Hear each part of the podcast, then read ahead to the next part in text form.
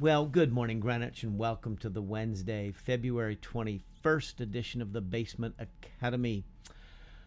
Put your thinking caps on, friends, and hold on to those hats. the question today uh, certainly is a is a challenging one. It's a it's a great question. Certainly will stretch us a little bit. Um, I want to begin with a morning psalm, which I think I love when the psalms kind of tie in uh, to the theme or the question or the topic of the day. So this is Psalm 141. It's a psalm of David. O Lord, I call to you. Come quickly to me. Hear my voice when I call to you.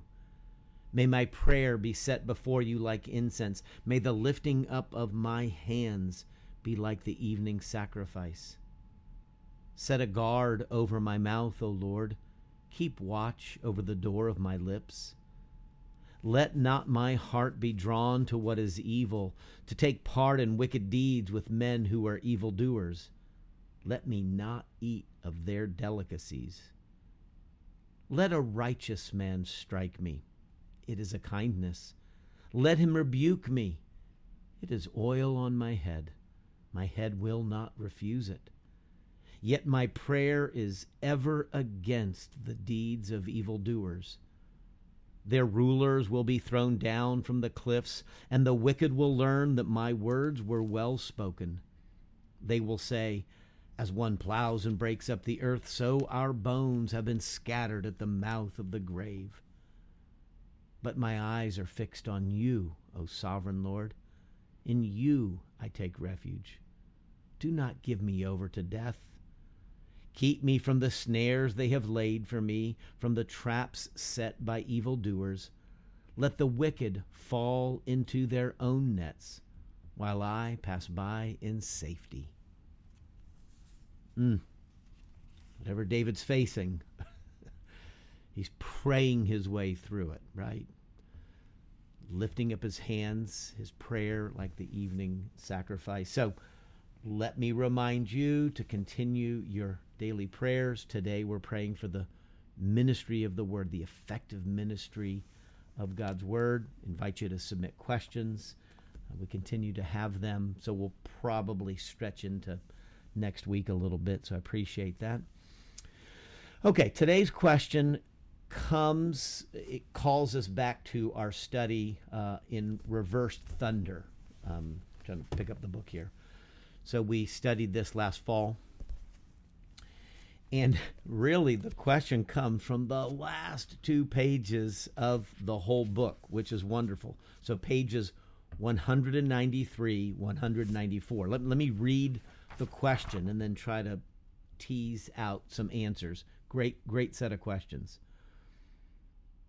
My questions and curiosities are prompted by the last chapter of Reversed Thunder regarding the Antichrist.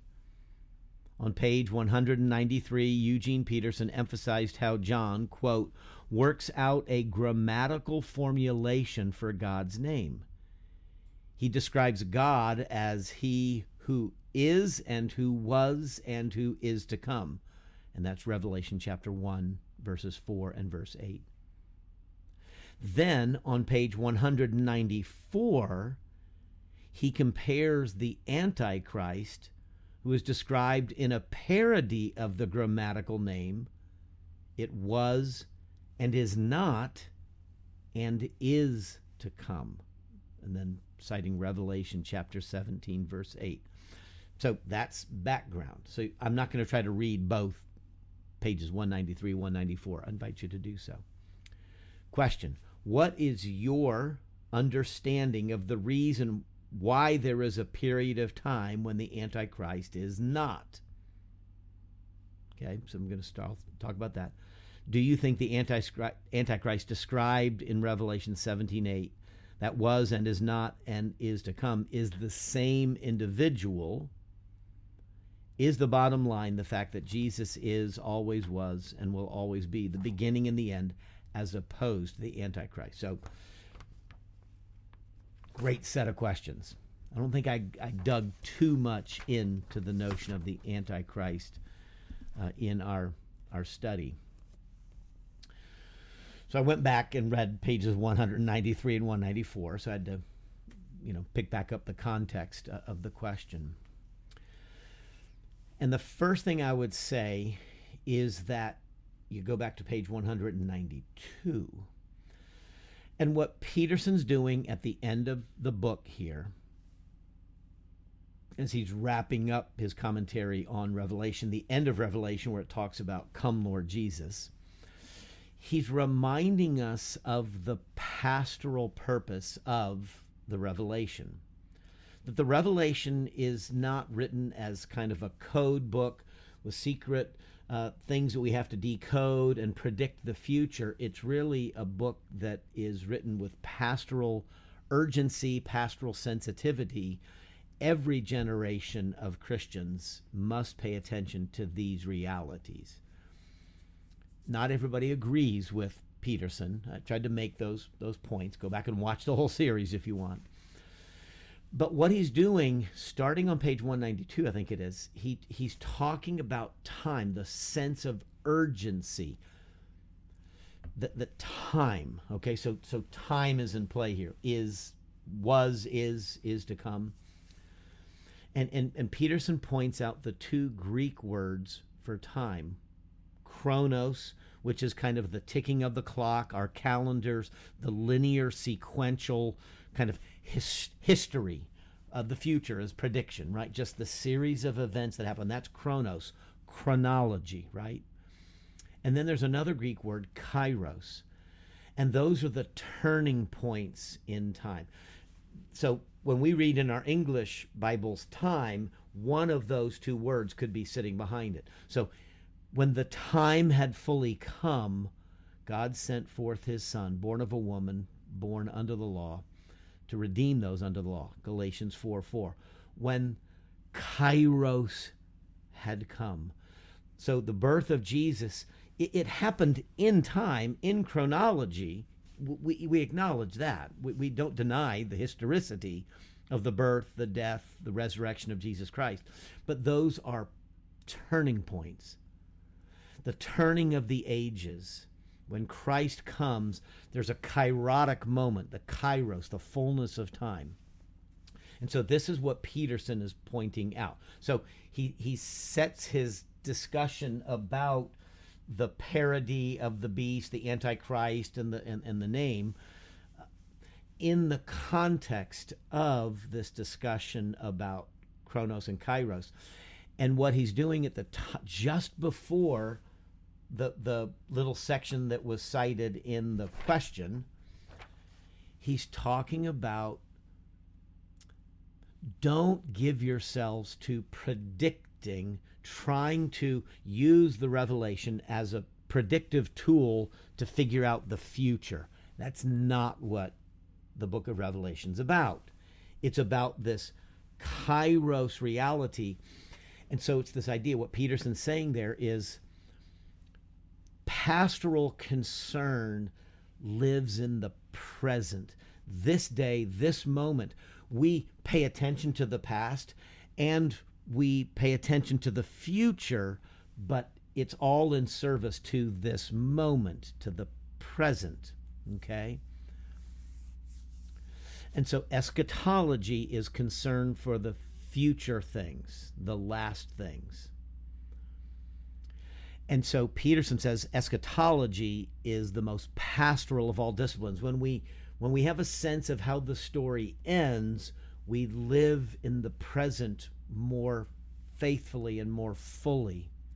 Since we know that God wins, right? And so that's what the revelation gives us this window on the culmination of things, not necessarily the sequential culmination, but God's triumph over evil, God's triumph over death through Jesus Christ. So, so what, what Peterson's doing when he introduces the beast as the parody, he's reminding us. So, chapter 17, that's where we, we're met. It's in those chapters where we see um, the, the beast is part of an unholy trinity You've got a dragon and two beasts, a land beast, a sea beast, and so you've got this this this unholy parody. So, as the holy people of God were sealed, so you have the parody of a sealing that is the mark of the beast okay? So so there are these parallels. One of those parallels of the parody is the name of god and so the beast as a parody as part of that unholy trinity right? Parodying the, the holy trinity of father son spirit. So there's a parody of the timeless name of god. And so what peterson says is that John takes the Exodus encounter at the burning bush, where God says, I am who I am. The it's a verb. It's really more the name of God, I am, Yahweh, is, is a form of the verb to be.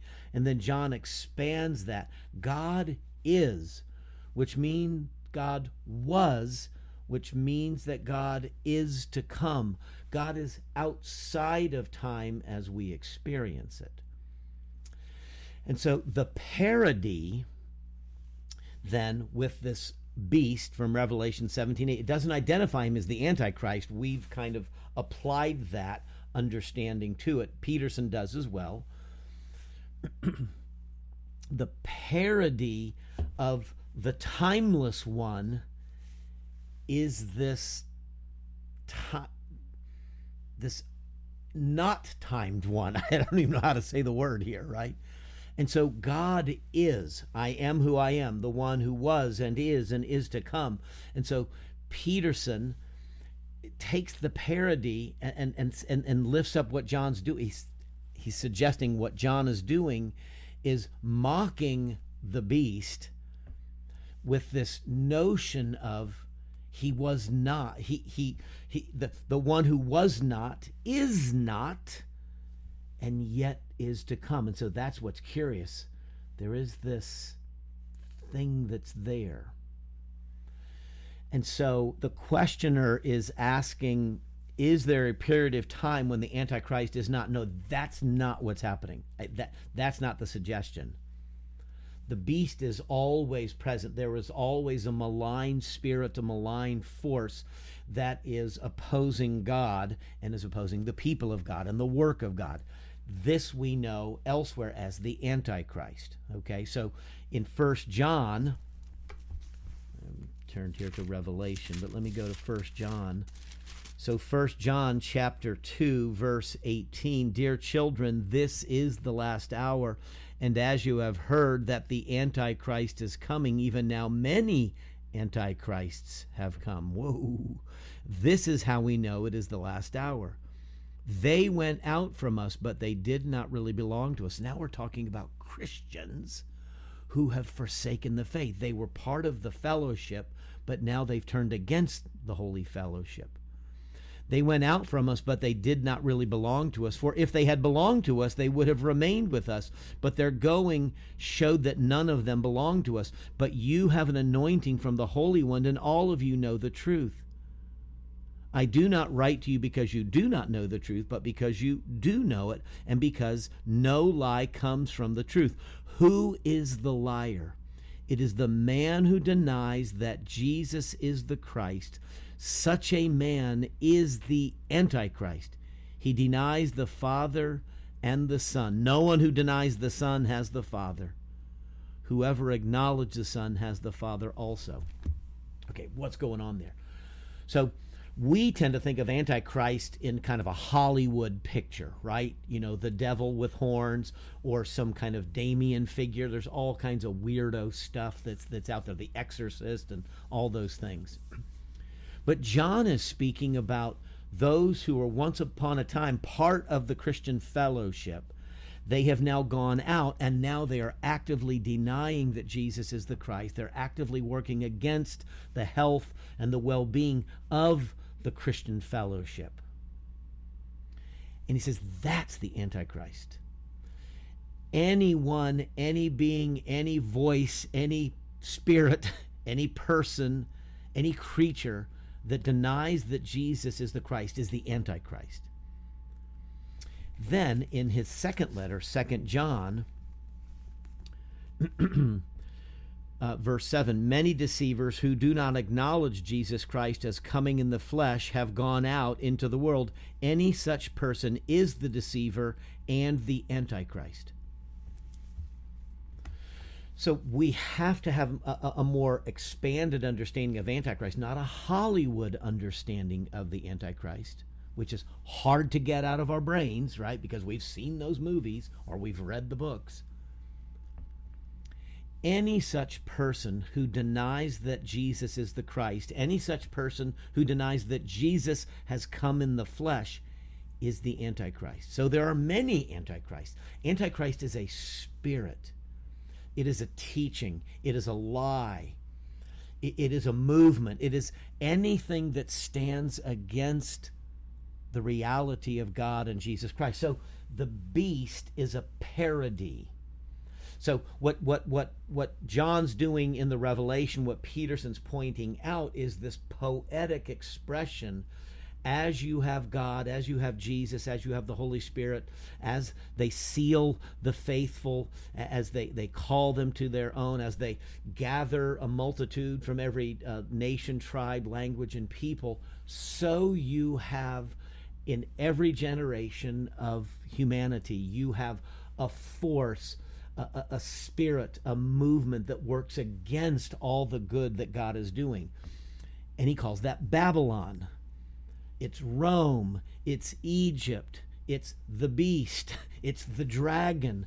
And so it's a poetic way of talking about this fundamental reality that parodies God, that mocks God, in order to deny God and lead people away from God. Okay? So it's not saying that there is a time when the Antichrist is not. No, that's just part of a um, a poetic formulation to give this illustration of what is good and what is not good, what is God, what is not God, what helps us to live faithfully in the present, what leads us away from faithfulness in the presence. And so in the present. And so there's this this tradition, I think it dates back to Augustine, with the notion that evil is not a, a an actual thing, it is the absence of good.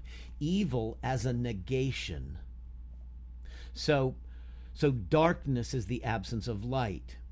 Disease is the absence of health. War is the absence of peace. Evil is the absence of good. Death is the absence of life. The beast is the absence of presence. God is presence. God is real. God is life. God is here. God is now. The beast is all that denies all of that and wishes to pull us towards that void, towards that darkness, towards that, that war, towards that death.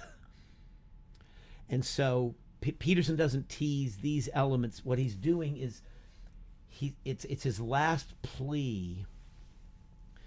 Don't use the revelation. And I know the questioner's not doing this. I, I the, the, name was given, and I know this person and faithful, faithful, uh, precious follower of Jesus.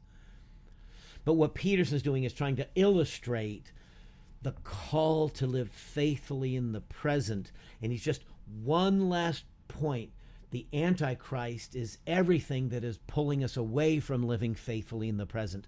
So, even this desire to try to predict the future using the book of Revelation could itself be the work of the Antichrist because it's drawing our attention away from this moment, this day, uh, this neighbor in front of me, this act of love and service and sacrifice and witness that I am called to do anything that seeks to pull us away from that could be the Antichrist that is pulling us away from faithfulness to God. And, you know, those first and second John passages realize this sometimes happens even within the community of faith.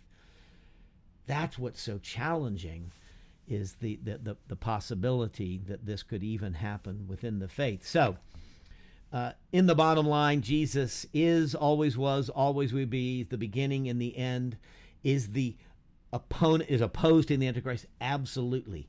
And so it's this call to live wisely, to live attentively in this moment. We only have today to live for God.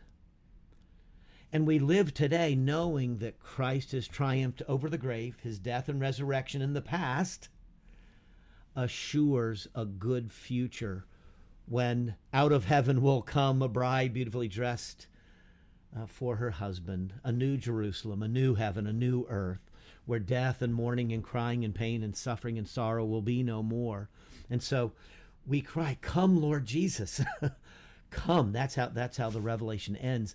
This pastoral call, this prayer, the, the, the, the, prayer of the faithful Come, Lord, bring that world now that we no longer have to live in this world opposed by Babylon and Rome and Egypt and the beast and the dragon and all opposing forces to the goodness of God. And so, anyway, great set of questions. I don't know that I answered any of them directly but it this I appreciated the opportunity to call back uh, to this pastoral letter uh, that is in Revelation. So let, let's close with prayer, and we'll just take up another question tomorrow. Okay, let's pray. Father, thank you. Thank you for the victory and the hope that we have in Jesus Christ. His triumph over the grave in the past secures uh, our future and this this uh, wonderful victory that is celebrated in Revelation when the kingdom of the world will become the kingdoms of our God and of his Christ. And so we pray you hasten that day. Come, Lord Jesus, and help us to live faithfully and attentively to all that opposes you, all the lies, all the evil, all the negation of all that is good in you and in Jesus Christ. And so hear our prayer as we make it in his name even as he taught us to pray together, saying, Our Father, who art in heaven, hallowed be thy name. Thy kingdom come, and thy will be done on earth as it is in heaven. And give us this day our daily bread, and forgive us our debts, as we forgive our debtors, and lead us not into temptation, but deliver us from evil. For thine is the kingdom, and the power, and the glory forever. Amen. May God keep you. May God protect you. May his sheltering wings and his strong tower of his name guard you now and forevermore. Amen.